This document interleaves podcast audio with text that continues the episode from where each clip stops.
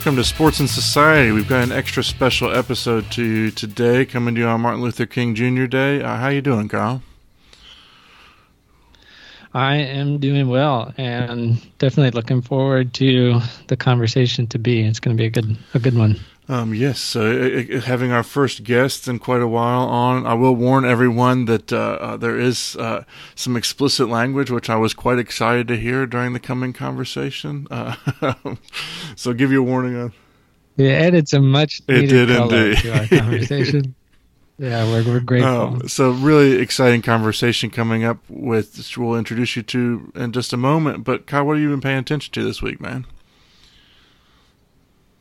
So, amongst several things that stood out, uh, what really caught my attention was a story from last night that I caught on to this morning of uh, Becky Hammon, the assistant coach for the San Antonio Spurs.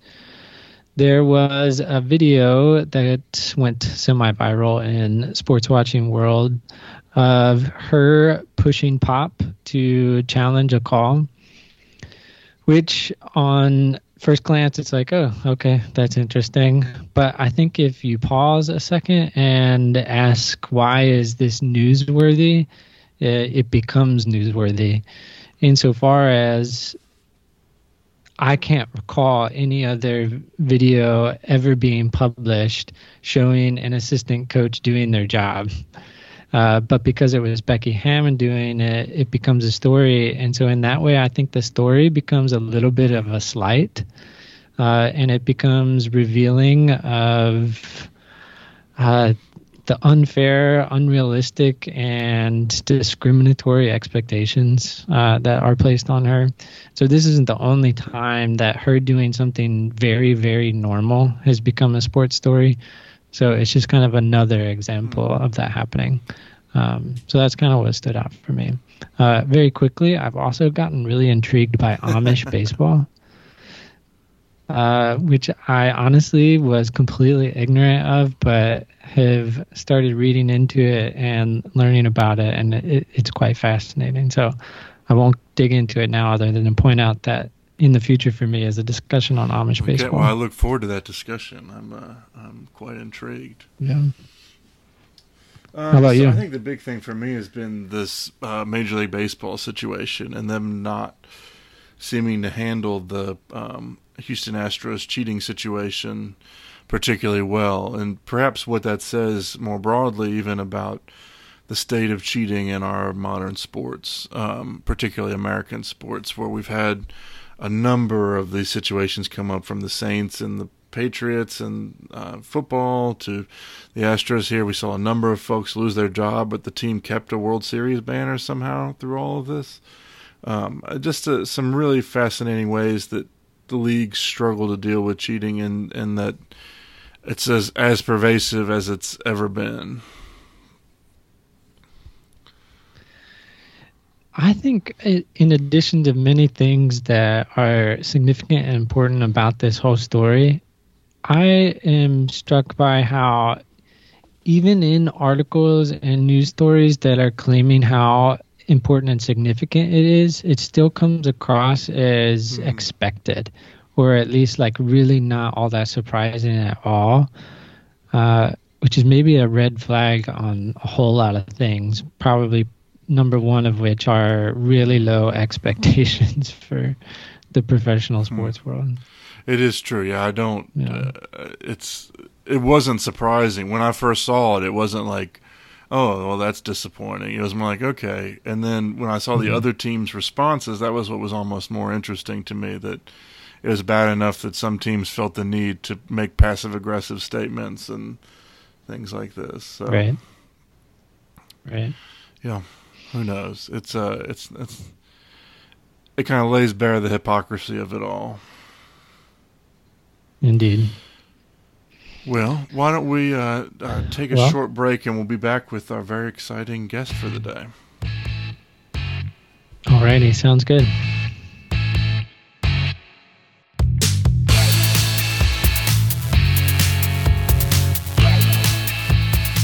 All right, Well, we're going to dig into kind of our main topic now, which is this idea of fandom and what do we think about that, how it's being taught to us, how we understand it, uh, kind of all the facets of it. But uh, really excited to have a special guest here. And Kyle, do you want to share a little bit about who that is?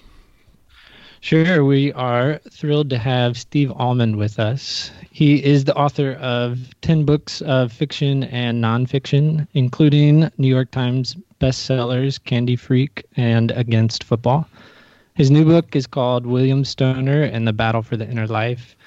Uh, according to Steve Steve's website, it's about reading and writing and the struggle to pay attention to our lives.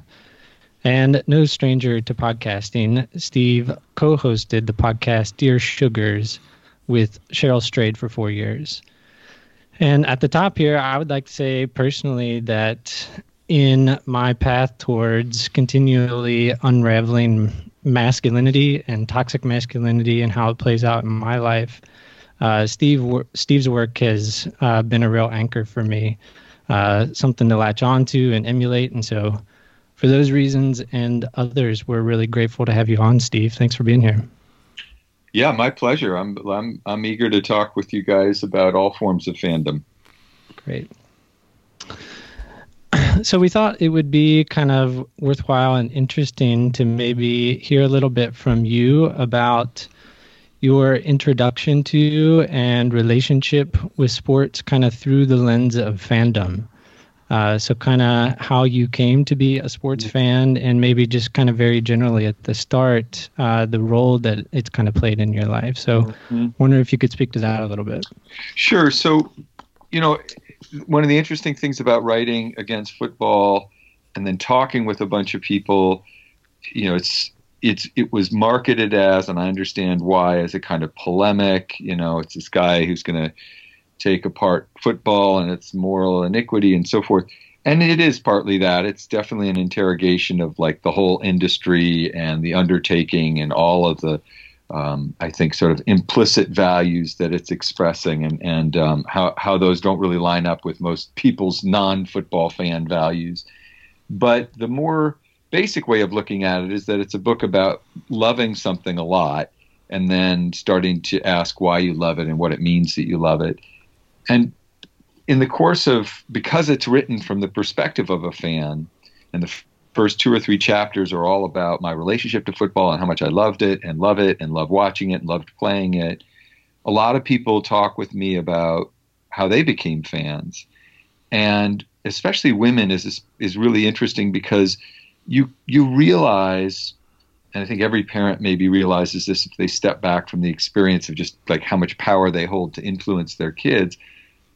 You really come to things not in intuitively we have this myth of like I just came to it on my own or it just appealed to me and spoke to me. It's like no.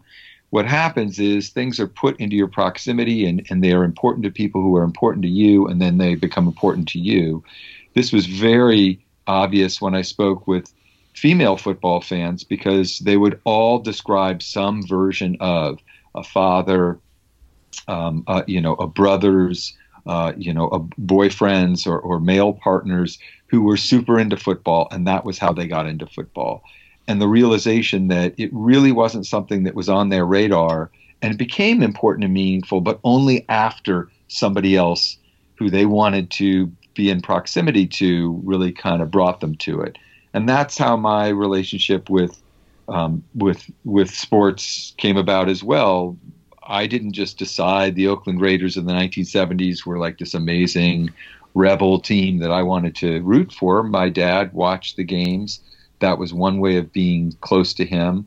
My older brother played soccer, so I got really into soccer. My friends were all kind of little jocks, so I got good at those things as well. I loved it. I loved playing tackle the pill, uh, you know, and, and flag football in, in elementary school. I can remember that I was one of those kids running around just getting pleasure from the act of tackling and being tackled and trying to fake somebody out. And there are real intuitive pleasures to that that reside in the body that have nothing to do with anybody else's influence. They're like organic joy.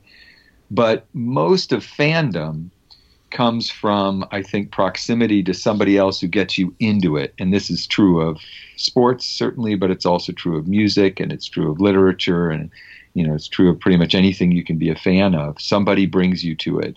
Um, so that was how I got into both um, both playing and watching sports. My dad was a fan.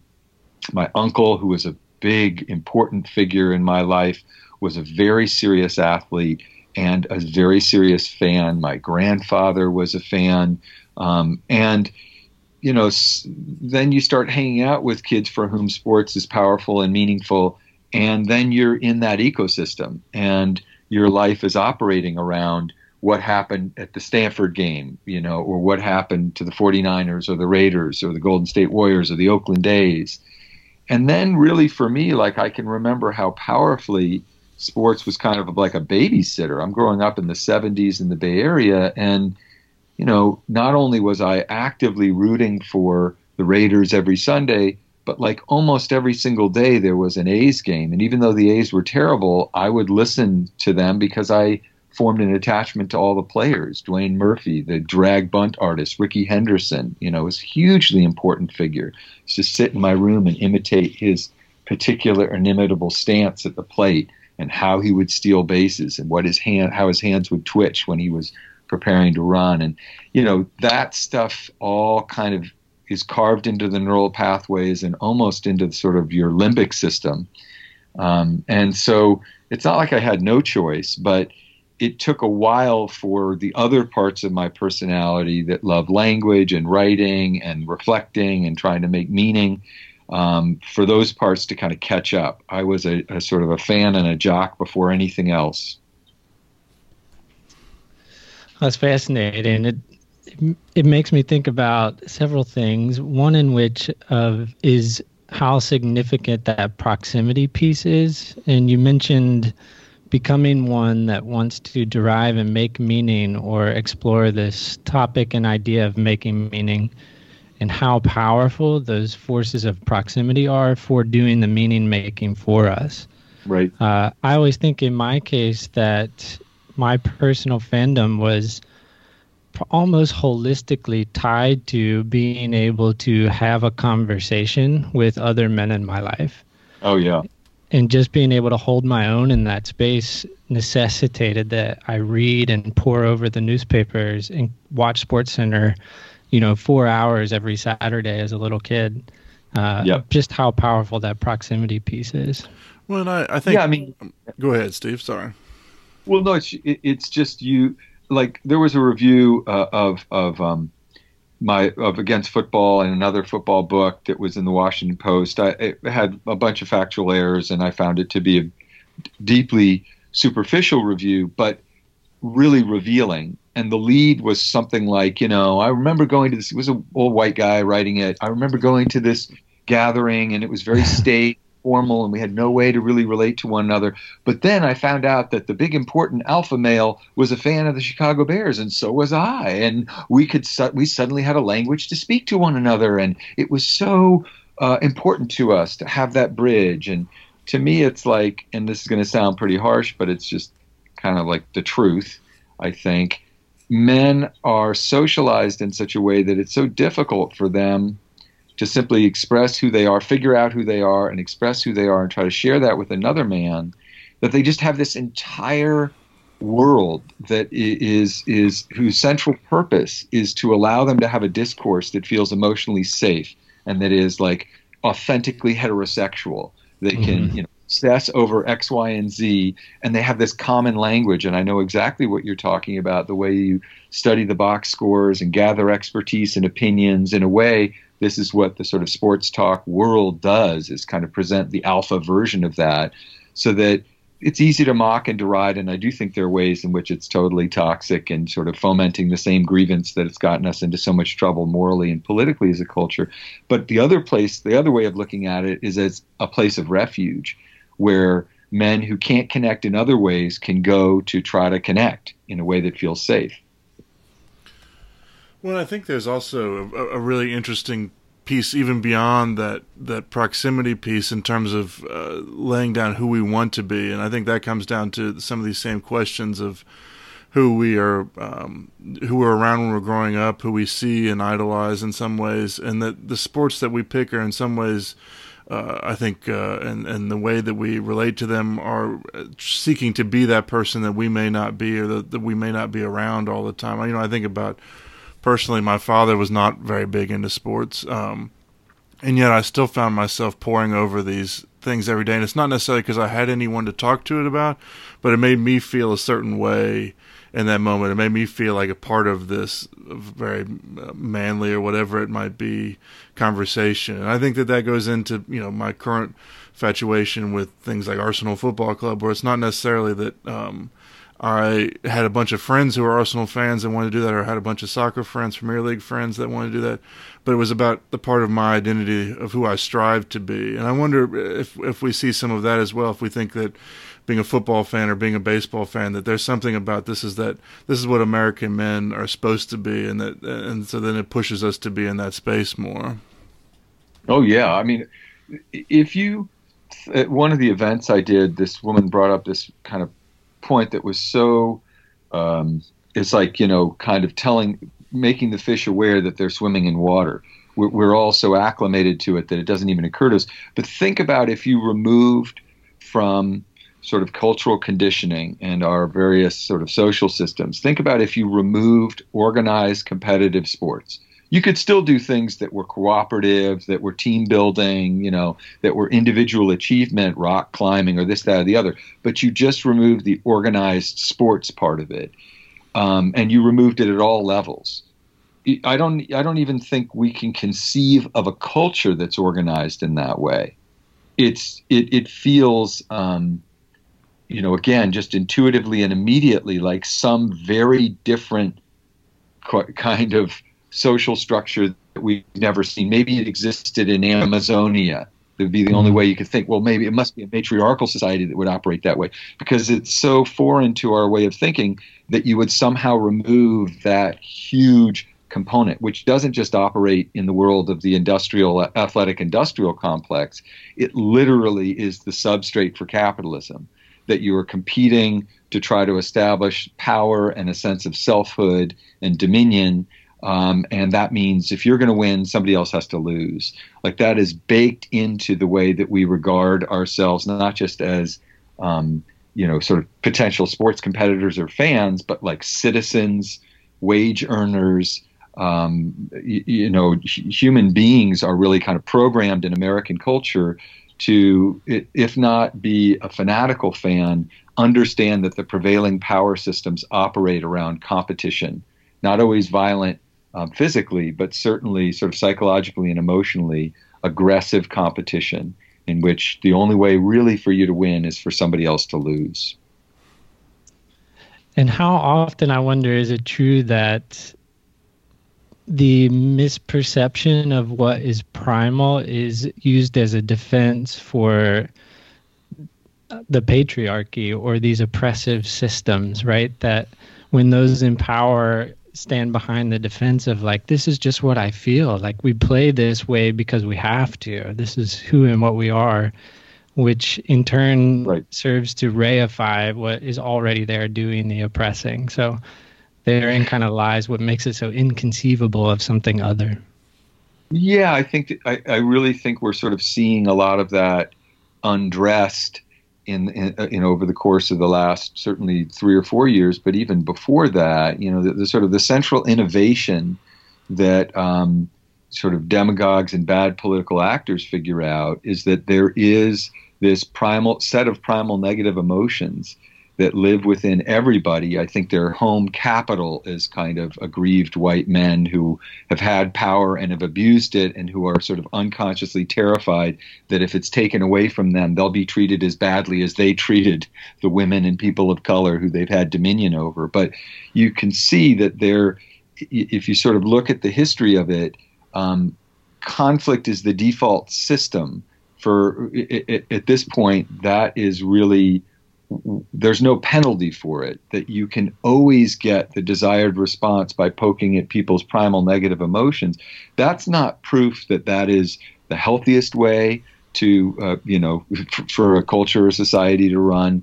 It, it's all it is is proof that it's the most effective way if you want to manipulate people's feelings. And then the justification is always this is just who we are are. We're all this ugly. We're mm-hmm. all this indecent. We're all this deplorable. Don't try to deny it or you're living a lie. And I'm being truthful because I am overt. I'm saying things that other people can only think.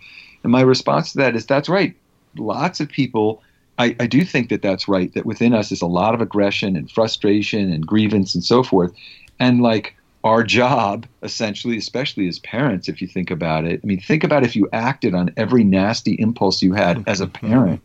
think about how, how, that would be if you acted on every primal negative feeling you had as a partner. I mean, that is where rape culture comes from. That's where battering comes from. That's where child abuse comes from. It's if you just let all of that stuff out and say, hey, I've just got to be me, the whole frigging point of trying to lead a, a, decent life and sort of what's codified in the best of religious credo is yes we are born with iniquity. We are born with evil urges with with urges to to hurt and destroy and out of defense to be aggressive and so forth.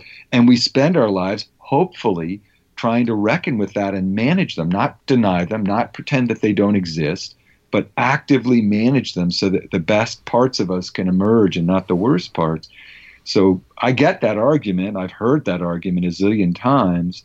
Um, and I sort of say, yeah, that's why you try to turn the corner into adulthood. And that means you have to say goodbye yeah. to certain childish things. And, and one of those childish things is saying, well, I have a negative emotion, therefore I have to visit it upon somebody else. This I, th- I find this to be a fascinating line in terms of um, it makes me wonder what we have to do if the goal is to kind of move beyond this state where we're letting these these primal urges or whatever we want to call them uh, take control in, in football or baseball or sports of any kind is a is a vehicle that reinforces that those things are inherent and that we need to allow them free reign and we need to allow them to come out in our lives in some ways. It, makes me wonder um, if we need to find some kind of replacement for them in our lives, something that uh, you know I think about my marriage and my daughter has changed how I view sports. Um, but I, I, wonder, in a broader sense, if there's something that gives us a sense of possibility about moving beyond that and replacing those kind of feelings with a sense of more adulthood and and and control in some ways. Yeah, well, I, I don't think that we have. Um, created. Uh, I think there's a great. What's essentially happened is that uh, kind of late model capitalism has collided uh, w- with um, the the sort of uh, leisure industry, and if you think about, um, for instance, pushing people in a direction that would get them to read books or watch films or write books or make films or make plays or make poetry or make music. Those are all things that are definitely happening.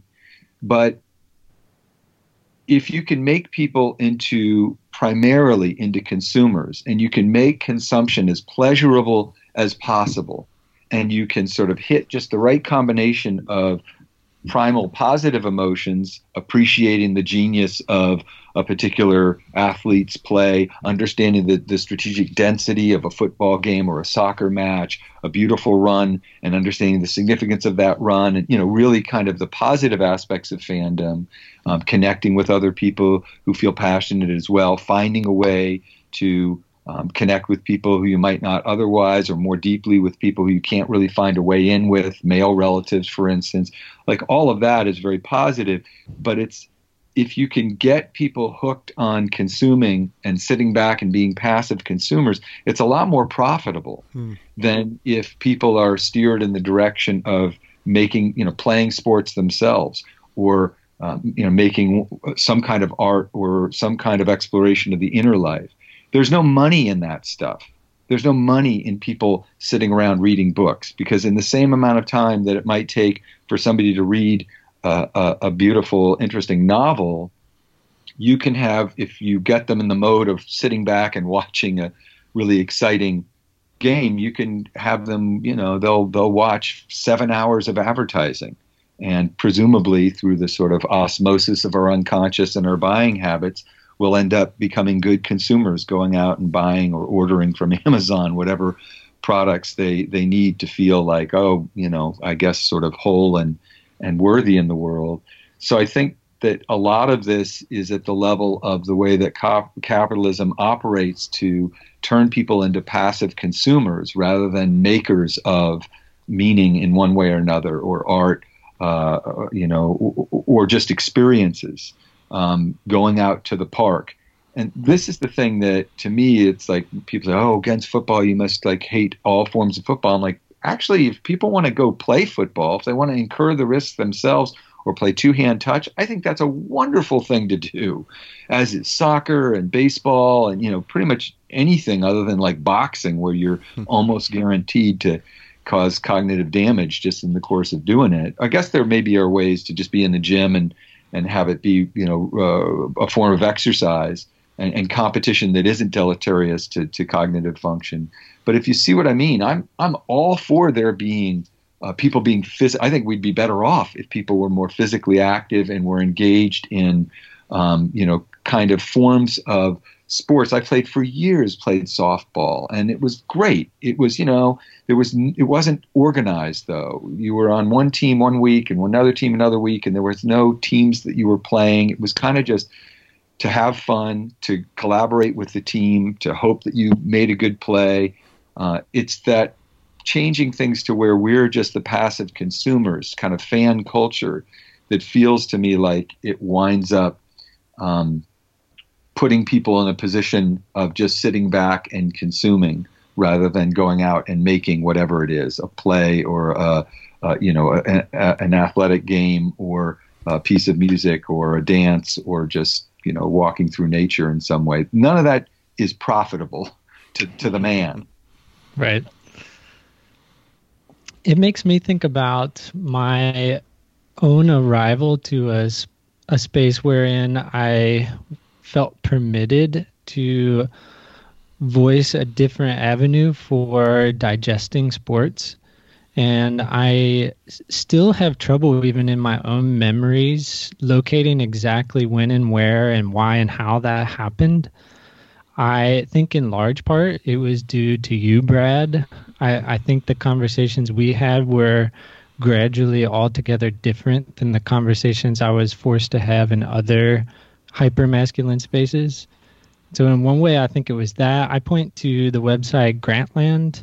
Um, Bill Simmons' website w- was really pivotal for me for exercising and exploring alternative ways of uh, looking at sports. And so I'm wondering maybe for both of you, uh, as you kind of trace back when and where it was, like sports were something that you could talk about poetically or mm-hmm. in the outside the normal code.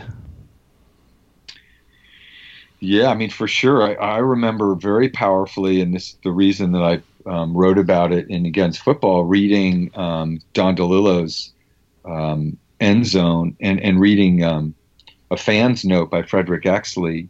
Um, and both of those books were profound for me. And also, actually, speaking of Arsenal, reading um, Fever Pitch, mm-hmm. the Nick yeah. book, and I think maybe he's my favorite of his books because it it was getting at something so powerful about why people are drawn to particular teams and how it helps a certain kind of person, usually a young boy, um, figure out how to live in the in the male world and how to connect to usually a father, but if not a father, you know, friends, older brothers, um, you know, kind of important men in their lives, to have a language, a lingua franca.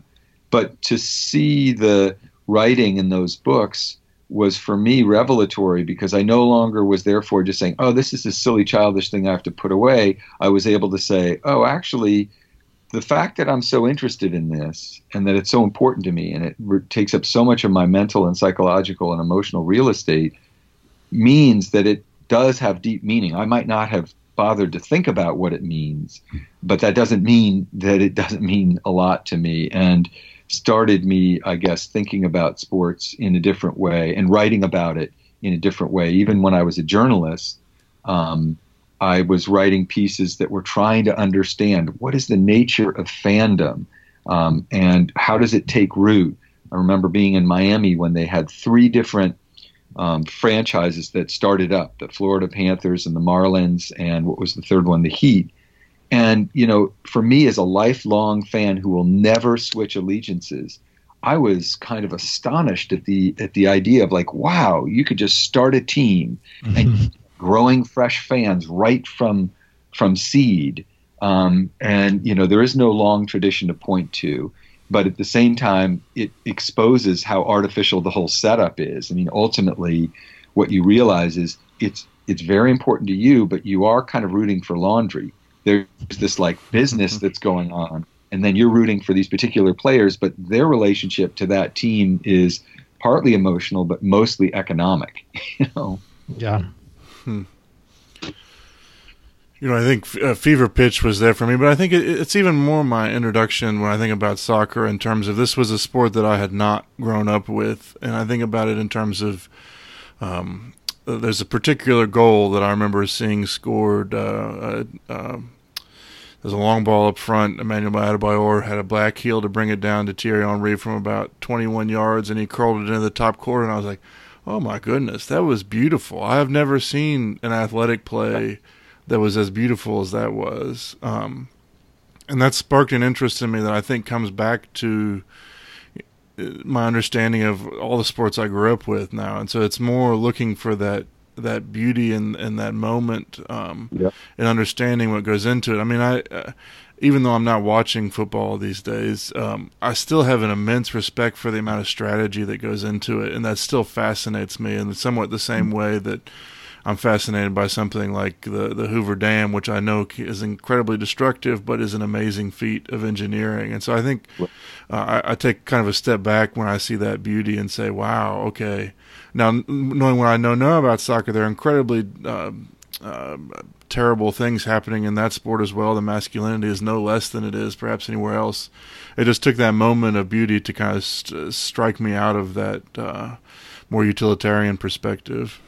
Mm-hmm. It's transcendence. That's what you're describing, and I think every fan, one of the things that, that one of the reasons that they um, get so freaked out when um, they hear me talk or you know hear rumor of against football or even a book with that title is they have this understandable feeling of like my god this guy is going to take this away from me mm. he's going to try to take away this beautiful transcendent thing that's almost occupies a kind of holy space um, something about seeing uh, somebody's intuitive improvisational grace and athleticism, the particular genius of them seeing and then being able to summon into their body a possibility that nobody else could have uh, foreseen. Like that's genuinely miraculous.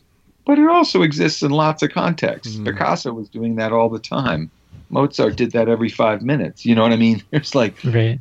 there's lots of ways that that it is summoned. I I, um, I guess that's not to take, and it's, and it's not ultimately sort of uh, a competition. It's like that is a natural and positive response to sort of the remarkable ingenuity of what human beings can do, and that I do think is one of the positive legacies of um, being a species that's con- conscious of itself. You, you, can imagine that the same kind of wonder must have obtained when um, somebody, when a human being uh, or, or, a hominid developed the capacity to use a tool in a new way or to start a fire, eh, you know, everybody must have just gone, holy crap.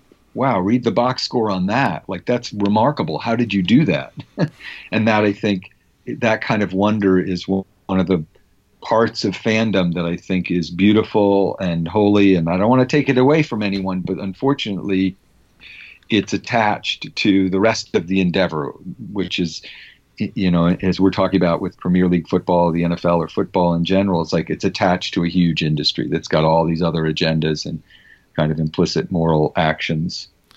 You know, um, I, am struck there by your mention of comparing it to art in some ways, because I think that's, you know, I have not put this together before, but I think there's something there as well in terms of we, when you're saying these things and someone feels like it's being risked uh, something you're taking away from them. I think there's often a feeling that there's nothing that can go into that space.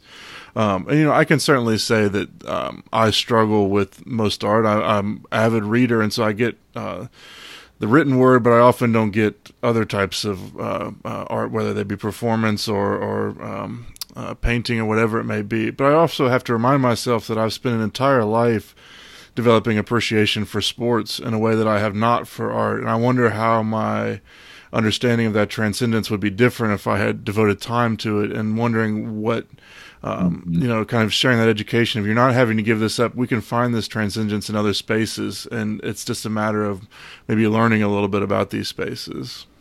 One of the best, maybe the best class I ever took in, in any of my education was an, was an art history class that I took in high school. It was an elective.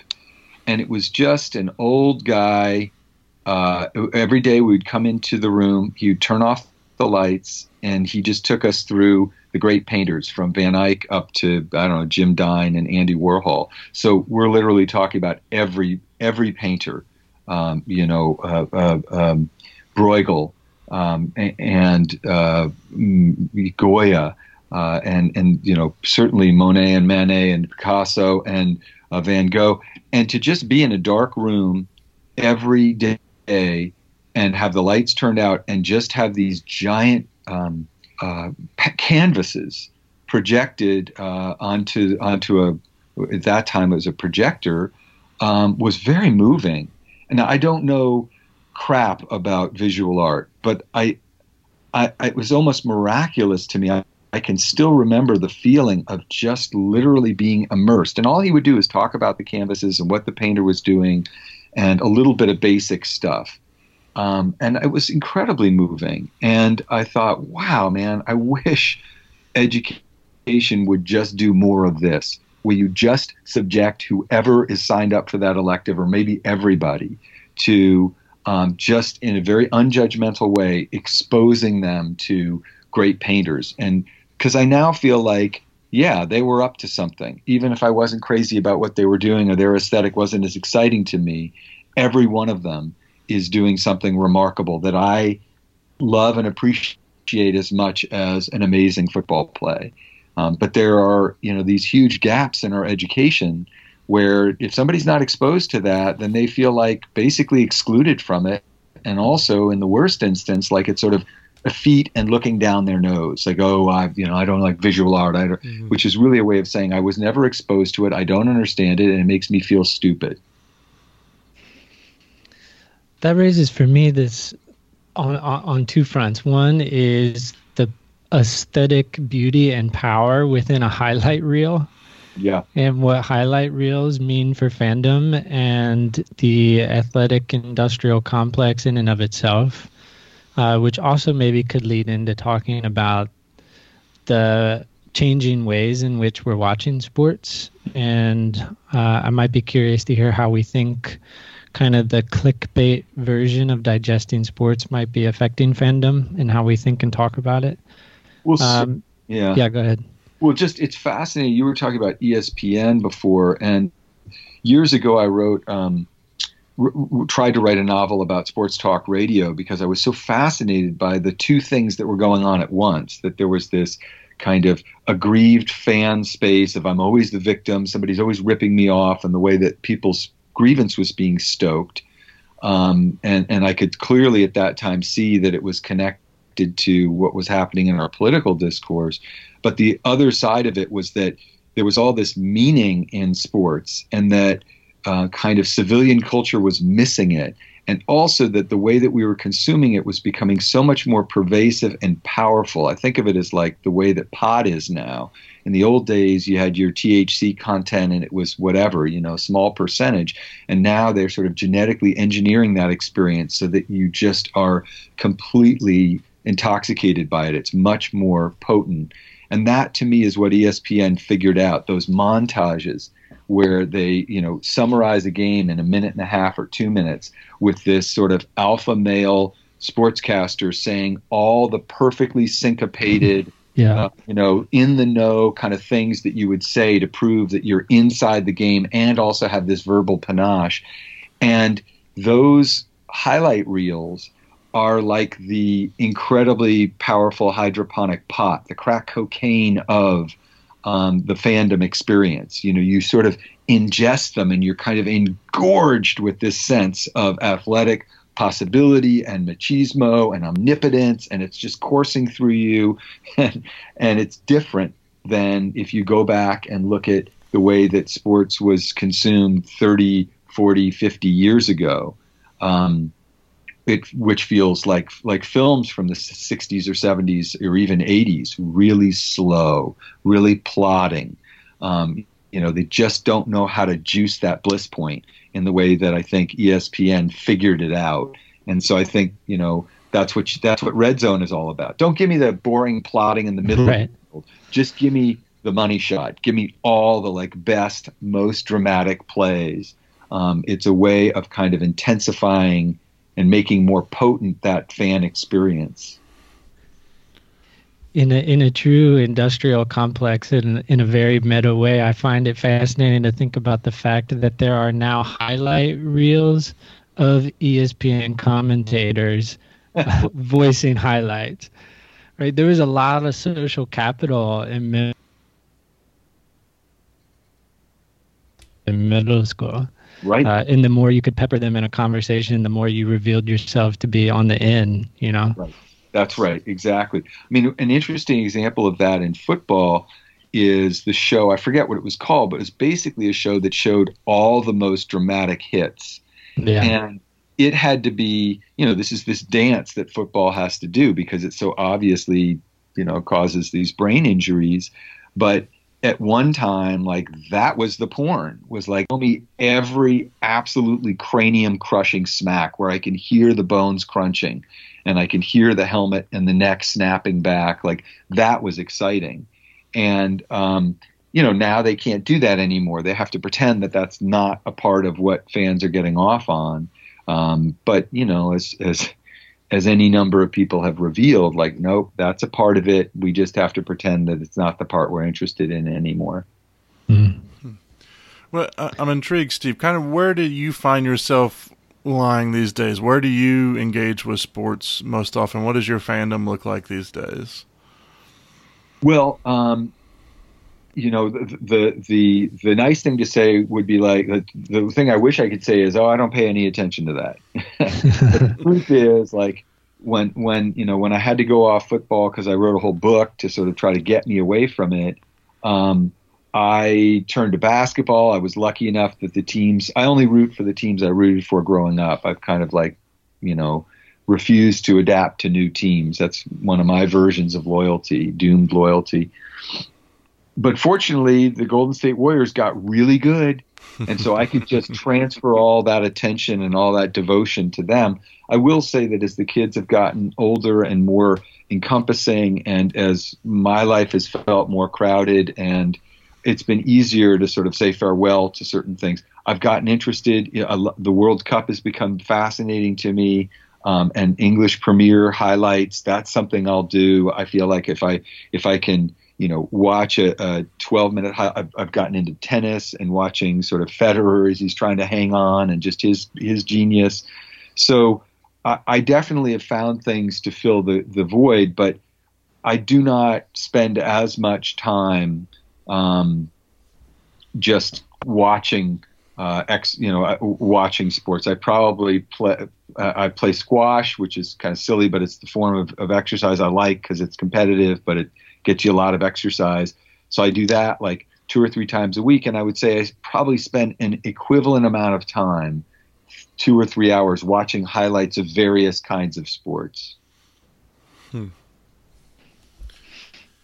It is, I think, an under underappreciated aspect of the whole thing was when I stopped watching football, how much time I had that immediately freed up in my life. That I think uh, we could all probably do with a little bit more less stressful and more time on the weekends to just do whatever we want to do. Um, yeah, I mean the tough thing is that you miss out on certain experiences. Like mm-hmm. you know, the Super Bowl is going to come up, and um, you know, like usually that that's kind of like a huge secular holiday, or maybe it's not secular, maybe it's deeply religious at this point. but like you know, that's not something I do anymore. It's helped by the fact that, you know, my wife has no interest in that. My, none of my kids are, are, are sporty kids.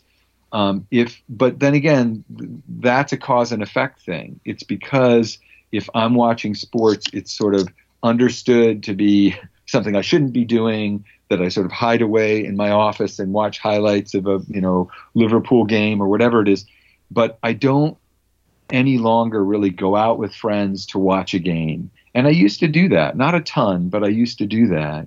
And um, that's no longer a part of it anymore. But I, I can't say that I don't miss it because there's something really um, comforting and, you know, really basically very comforting about knowing that I'm going to go out, have a bunch of greasy food, talk with my friends, and definitely will by the third quarter we'll be getting into some of the real shit but like there's a game there to mm-hmm. Us to in a very low level simple childlike everybody can figure it out kind of way to relate.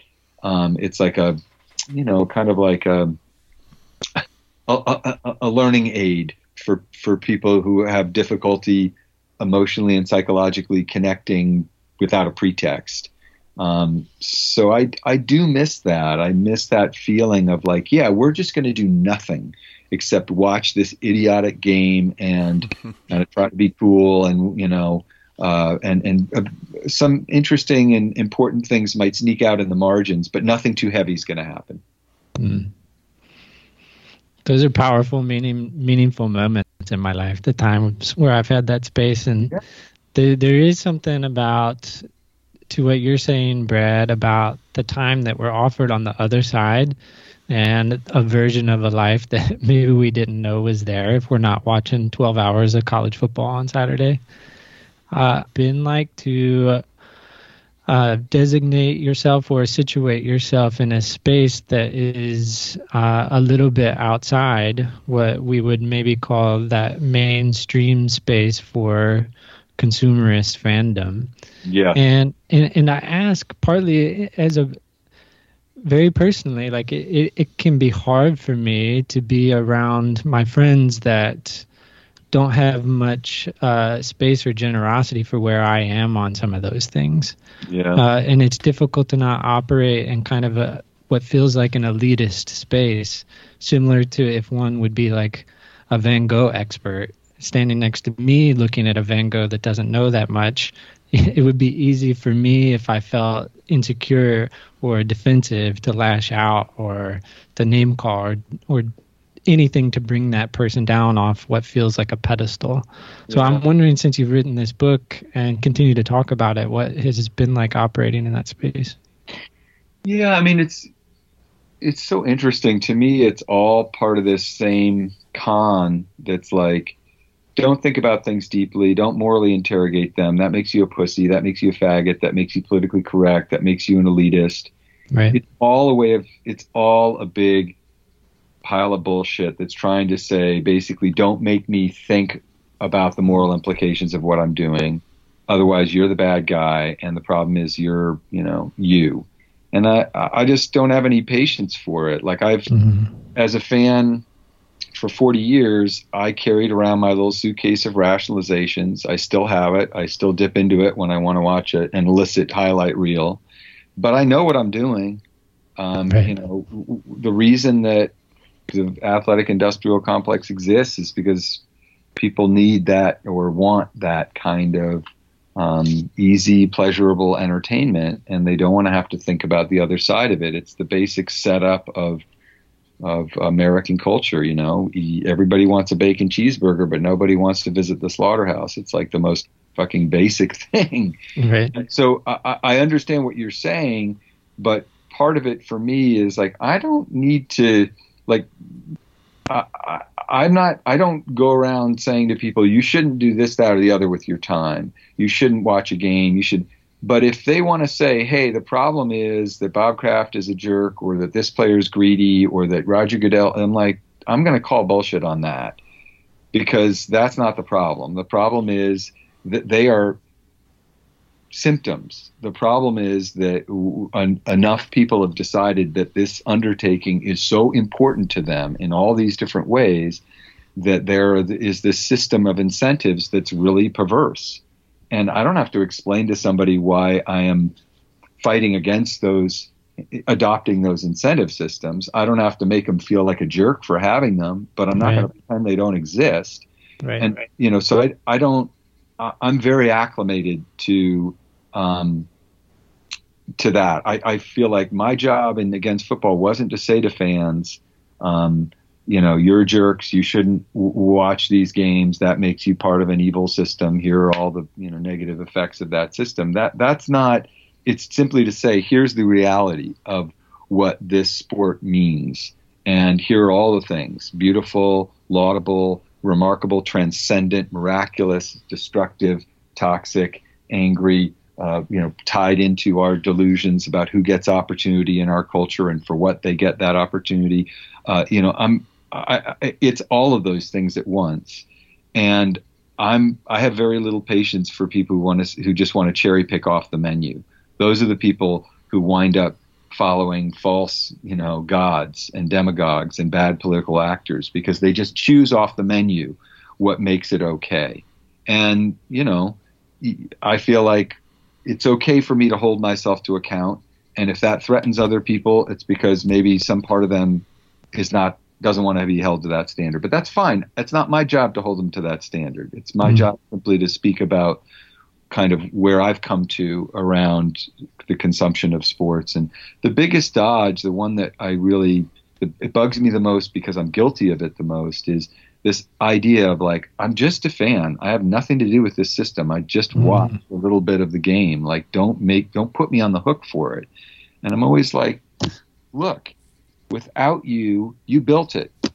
Without you and an aggregation of yous, there is no NFL. There is no Premier League. There is no multi-million dollar owner or player to rail against. There is no, um, you know, kind of larger business. We are the business, and this is what capitalism is trying to do constantly: is to try to divide us from the, the, the moral decisions that we're making to make us feel somehow that our decisions around leisure time or consumption have nothing to do with the moral outcomes um, of, of, those decisions. And you know, it's a it's an unpleasant thing to say. It gets people's noses out of joint, but that's okay. Like we're in a pretty, I, in my view, we're in a pretty awful place culturally right now, and politically and morally. And part of the reason is that we are not enough people are standing up and saying, actually, I'm going to go ahead and follow this the moral implications out. I'm going to do a little bit more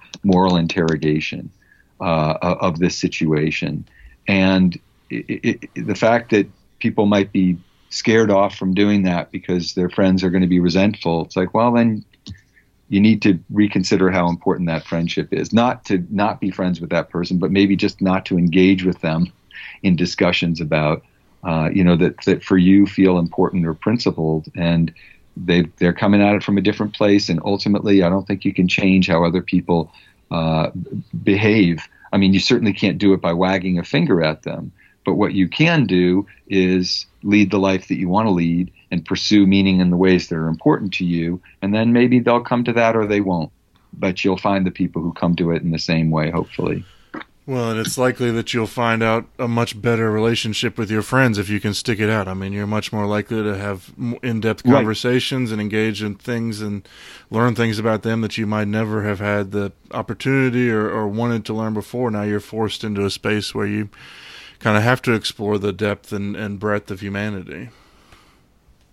Yeah, I mean, it's interesting because the friends who I, I used to watch – you know football games with my neighbor Sean. I wrote about him in, in Against Football, and like now we do get together, and what we talk about is intense, and it is like the difficulty of, of being of married life, of being a, a, a parent, of being a partner, of work and its vicissitudes and what's happening. And, and, the conversations are, are intense and, and even sort of exhausting, but they're also we're we're actually we've cut out the, the, the stuff that was just sort of filler to make us feel safe. We're we're secure enough to just be able to get to the real stuff, and um, that that is something that I feel like life's short, man. You're only going to get so many opportunities on Earth to connect with somebody, to talk about what's really going on in your life, in your inner life.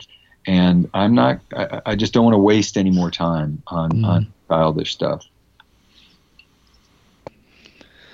I like that phrase, the acclimation or becoming acclimated to these perverse incentive systems as they're thrown in our face and saying like, no, I reject that. I'm, I'm not going to deal with it. I'm just not going to do it. I yeah. like that a lot. Yeah. and not all, not not like hey you're a you're a jerk for for that, but just I can't I've lost the religion. Yeah. And I can't ever quite get it back in the same way that you can. But man, you know, I get it, man. It, it's it's like telling people, you know, I'm not trying to throw you out of church. I just have a different belief system. Hmm. Well, uh, hopefully the uh, Golden State Warriors can get out, get out of this mess that they're in. I think they'll be fine though. You know, the th- the interesting thing is that even with that, like, I sit there and and you know when they got Kevin Durant, I thought, ugh, I get why everybody's Yeah. you know pissed off, and and like it isn't fair. Yeah. And uh, you know, when you start to think about things in this way, I think, hey, they had a great run. They won. They they were the team that everybody was chasing, and and they were. I was 40 years in the desert with them through the the Joe Barry Carroll years and the Manute Bol years, and where they were just awful. And like I paid my penance, and then they had these great years, and then those years are over, and they're going to suck for a while. And you know what? That's fine. I yeah. devote less of my time to, to watching them. But when they start to, you know, get a scrappy team, maybe they can do something, or just watching the individual achievement of a player like Steph Curry, I'll be back. I'll dip into it, but it won't be as fanatical because ultimately, I do think that at the bottom of fandom, even though it's a profound experience and can make us feel very connected, the, the central feeling I had um, was a feeling of emptiness Mm. feeling that that and I don't want to say this in a mean way, but but I think if you know what I mean, there is this feeling of like I am watching other people live. I am Yep. watching other people jump and run and compete and so forth. And the question I was always left with afterwards, you know, this kind of residue, almost masturbatory, is how it felt. At least, although at least with masturbation, I was doing it. But you know, that feeling of somebody, I'm I am just watching other people live, and Yep. need to spend more time living myself. Mm-hmm. I can especially feel that way after watching like a complete Sunday round at a golf major. Like, oh my goodness, what was that? I can't believe I just got sucked in for that long. Right. Yeah. Um, well, we don't want to take up too much more of your time, Steve. Uh, we wanted to give you an opportunity. We kind of end each show with uh, talking very briefly about something that we're going to be paying attention to in the coming weeks in the sports and society world. Um, and we're wondering if you kind of had anything that was on your radar that has piqued your interest that you'll just kind of be keeping an eye on, maybe some story or event or whatnot uh, coming forward. Yeah, it's interesting. I mean, one thing that, well, maybe two two things. I think it's going to be interesting that the Super Bowl. I mean, the way that I see it now, against football came out in I think 2014. So this is you know six years ago now. And more and more, what I realized after writing is like how profoundly political uh, and and sort of moral our relationship to football is, and the way in which you could just connect the dots. Um, uh, you know, the fact that people were surprised that the one sort of safe space for, for Trump is at a college football game, like you just don't understand the way that football functions in our culture. Rupert Murdoch created a news station, a news channel for football fans. That's who he was aiming at. Right. Um, you know, all this rhetoric about "Make America Great Again" is is is all about saying, you know, we need to be tough again. We need to not be ashamed of our masculinity and our toughness and our aggression and even our sadistic impulses. Um, you know, th- that's really just being manly and defending yourself against a world that's inherently as evil as you are. Like that sort of Hobbesian view of the world is football's view of the world, and it's also the sort of GOP's view of the world. And I'm not saying that Democrats are some kind of angels and so forth, you know, but but they have not wholesale given up on the idea that governance is about trying to improve the lives of citizens, right? Constituents, whether they voted for them or not. Like I think that basic core principle is still in operation, um, and and I think largely what we'll see in the Super Bowl is like the the the marketing, what is Cheeto, you know, what ad is Cheetos going to put on? Suddenly, there's going to be the collision of there are going to be political ads in the Super Bowl, and to me, the Super Bowl is like one giant political ad. If you see what I mean, and Yeah. it is encouraging a kind of way of thinking about things where the only where everything's tribal and divided, and uh, the the only thing that's meaningful is conflict, and and there being a winner and a loser, and how that how that's going to happen.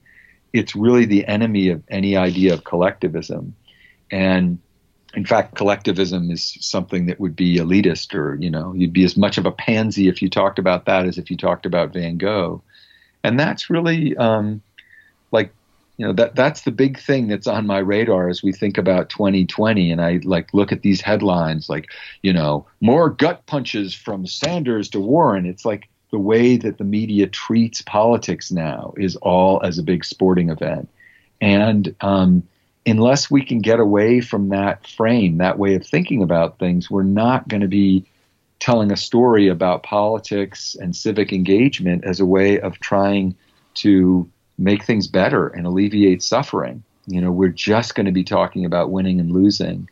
And um, I think to me, that's the big thing that I'm always keeping my eye on is how much football hasn't just come to dominate American culture, it really has colonized it, or mm-hmm. it is the purest expression of kind of who we've become as a people. And here's the result we, we are at war with one another and you know it's sort of who can get the most violent first and that to me feels like antithetical to, to to how the republic was founded i might be wrong about that maybe i'm being deluded obviously there was all kinds of abominations at the time of the founding of the country but the idea was that it would be this more perfect union that would be um, you know eventually anyway would live up to these ideals of equal opportunity and so forth and it feels like it's become one big fucking football game at this point. So that's what I have my eye on. yeah. Well, a- antithetical at least, or I- into what we can be, and antithetical to the hope that we can be better, right? Yeah, like, I think the way I would there, put it hope. Like, is what I'm thinking about this year, especially, is like, how do I convert from anguish to action? Mm. How do I go from being a fan, an aggrieved fan of what's happening in our country, to an actual participant in the democracy for whatever that means, whatever candidate or cause you want to advocate for, do something. Because if you don't, you're stuck watching this mess uh, as as sort of just as a fan. And I really feel like the the you know, I know I know your podcast is really about fandom, but to me it's like, well, democracy is not a a, a, fan participant arrangement. Everybody's supposed to be a participant. There aren't supposed to be any fans. Everybody, mm-hmm. as a citizen, is supposed to actually be to convert their anguish into action, and that means everybody, not just people who agree with me, but everybody. Mm-hmm. So that's what I'm going to have my eye on is to see whether um, people can can move from feeling anguished and aggrieved and throwing things at the TV or rooting for one side uh, or the other to to actively participating in the process. And I'm praying that lots of people mm. do that. Well, here's the hope into that. I love that. Yeah. Brad, do you have any anything well, else? I, uh, I'm this coming week particularly interested in uh, the Australian Open and the Tour Down Under, particularly under the guise of climate change and how that's going to views oh. my understanding and appreciation of these two sporting events that I love um, and the tragic events that's happened down there. So that'll be what I'm keeping my eye on. But um, I'm also from the more Democratic side. I'm in Virginia, and so I'm quite nervous about what's happening in our state capital at the moment. Um, so uh, all of these things uh, coming together in a way that uh, I don't quite know how to make sense of things is is uh, always not the most fun place to be.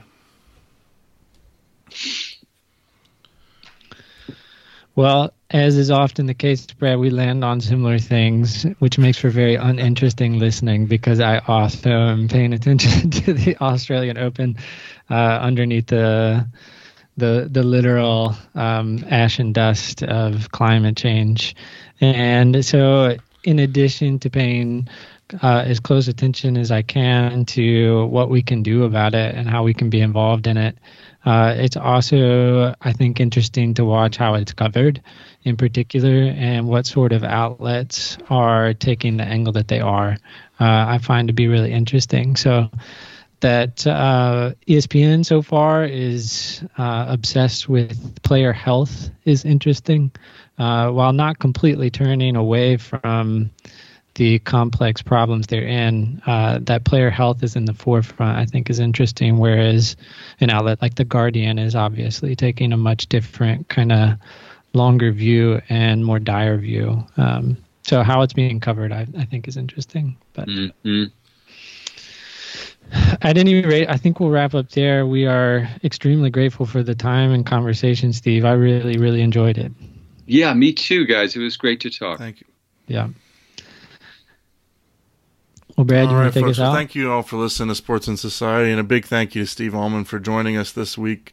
Um, uh, great to have your insights, and uh, really appreciate uh, the conversation we've had here today. Uh, if anybody's interested, please give us a rating and review uh, and subscribe wherever you listen to podcasts. Thank you all.